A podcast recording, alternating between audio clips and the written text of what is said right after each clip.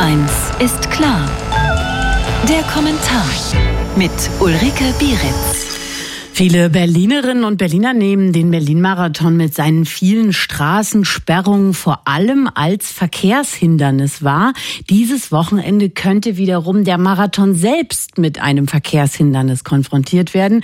Die KlimaaktivistInnen der letzten Generation haben angekündigt, das Sportevent am Sonntag zu stören. Trotz eines polizeilichen Verbots von Protestaktionen vor der Klimakatastrophe können wir nicht davonrennen, schrieb die Gruppe am Freitagmorgen in einer sehr knappen Pressemitteilung. Marathonchef Jürgen Lock übt allerdings Kritik daran. Ich kann es nicht verstehen, persönlich, aber auch als Veranstaltung nicht, weil wir 60.000 Teilnehmer haben, die friedlich hier auch ihren Lauf machen wollen, sich Monate vorbereitet haben. Und da ist für mich eigentlich jede Störung völlig sinnfrei. Ja, die heutige Frage an unsere RBB-Kollegin und Samstagskommentatorin Ulrike Bieritz. Die letzte Generation will den Marathon stören. Ist das eine gute Idee?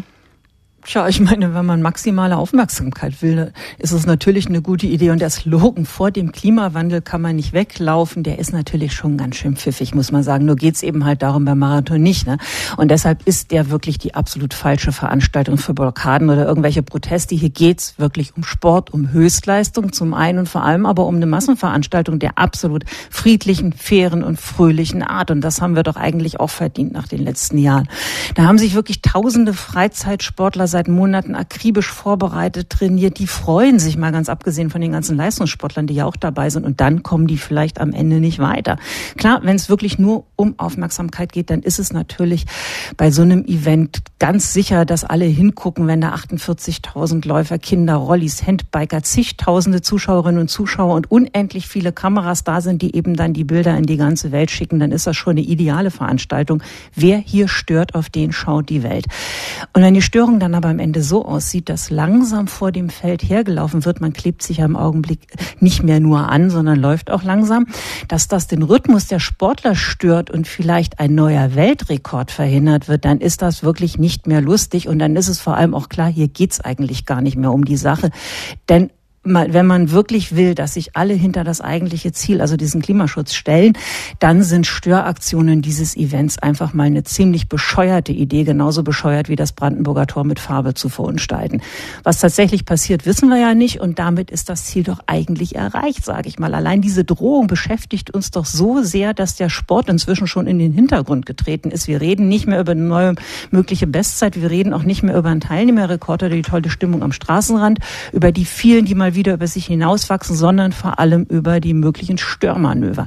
Wirklich, der Berlin-Marathon ist die falsche Veranstaltung, auch unter Klimaschutzaspekten übrigens, denn es ist ja eigentlich ein vorbildliches Event. Berlin ist quasi autofrei, alles ist gesperrt, die Menschen laufen beim Marathon, dazu stehen eben noch so viele am Straßenrand, die Helfer, die meisten sind eh mit Öffentlichen unterwegs und wir wissen auch, der SCC bemüht sich ja um Müllvermeidung und Plastikvermeidung und Wiederverwertbarkeit und so weiter. Jetzt sind aber erstmal alle in Hab 8. Unangemeldete Demos sind ja inzwischen schon verboten. Es droht auch ein Bußgeld von 2.000 Euro. Allerdings juckt das eben die radikalen Klimaschützer wenig.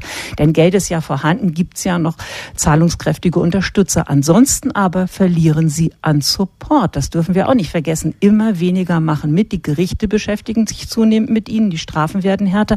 Ich finde, darüber sollten Sie jetzt mal nachdenken.